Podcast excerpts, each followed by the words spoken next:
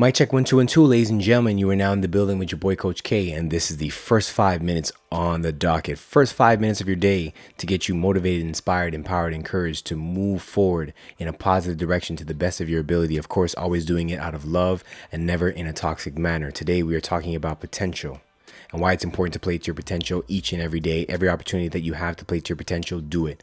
Make it happen for yourself as well because you are motivating and inspiring others to do the same. The definition of potential is having or showing the capacity to become or develop into something in the future. Capacity meaning capable, capable meaning can be, can be meaning choice, meaning what? Meeting and exceeding your potential is possible because you are fully capable of being there. You have the capacity to fill that space within. But you have to choose to do the work required to fill it. And that requires effort, diligence, desire, and belief belief. You have to believe you have the potential to be something in the future, whatever that something is. And making the choice means you're willing to go through the ups and the downs and the challenges and the obstacles, the roadblocks and the barriers, both physical and mental, to get there. But here again is a powerful lesson in the power of words. When you tell yourself that you can, you reinforce that belief. When you reinforce that belief, you're fired up, you're fueled up, and you're good to go forward. When you say that you can't, prepare for a roadblock ahead that's just going to stop you. Be careful of, of the words that you use and the things that you say. You have to allow that belief to be absorbed into your system, both mentally and physically, to really apply and don't let it repel like a waterproof jacket.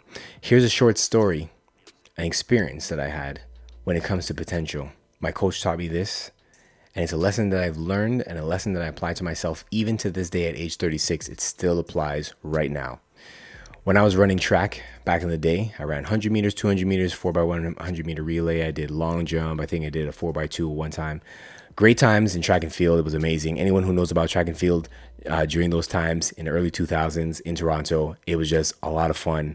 Met a lot of great people. Anyways, I remember uh, one year I was running and uh, I was running against this elite class of athletes. These guys were top tier sprinters. And I looked at them and I said, oh no, Coach K don't want no part of that. I'm to run the slower heat, which I did. I ran the slower heat under the guise that if I have an easier way, I will be able to make it to the final. And that wasn't the case. Why? Because they go with the eight fastest times. My time, I think, was maybe 11 or 12. I can't really remember. Anyways, I went back to the stands and my coach saw the list and he goes, Oh, you didn't make the final. I said, No. He goes, Well, why did you run in the slower heat? And I said, Because I wanted to win. I wasn't trying to get embarrassed by these horses out here and to look like an idiot in front of all these hot girls because I was more concerned about how I looked as opposed to what I could have learned from the experience. He taught me a lesson in 30 seconds that I'm going to teach you or show you and share with you guys right now. That really makes a lot of sense. And I hope you guys remember this as we go forward. He said, The thing is, you didn't win. You won a preliminary race. Who cares? You didn't win. You have the potential to compete with these guys, but you didn't give it a shot because you were afraid to lose. Running in a slower heat may have gained your preliminary victory, but you didn't run your fastest. Running with the faster group would make you run faster. Now, I felt like an idiot that day, but uh, it slowly turned into a lesson learned, a lesson applied, and a lesson that I run with each and every day because it makes a lot of sense. When you run with a slower group, you will get a slower time. If you run with a faster group, even if you lose, you'll get a faster time. Why? Because you are naturally compelled to want to compete with those who are going faster than you. As the saying goes, if you are the strongest, the fastest, the hardest worker in the room, you're in the wrong room. Put yourself in a room with people who are stronger, faster, and work harder than you.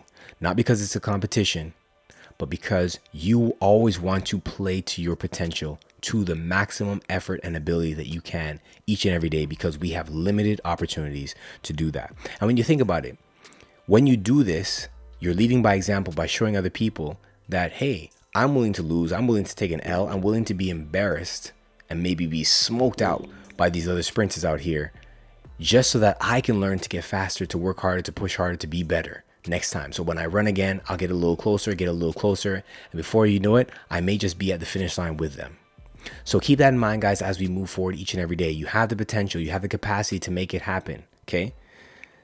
Remember, you have the capacity, which means you are capable, which means you can be, but you have to choose to want it. Always choose to want it. Always choose to work hard. Always choose to work smarter. Always choose to learn and never see it as a loss. Okay? Set yourself up for success by putting yourself in a position to learn and to play to your potential so that you can see what you're capable of doing because we are all capable of being amazing. That's your first five for the day, guys. Enjoy your morning, and we'll see you again soon.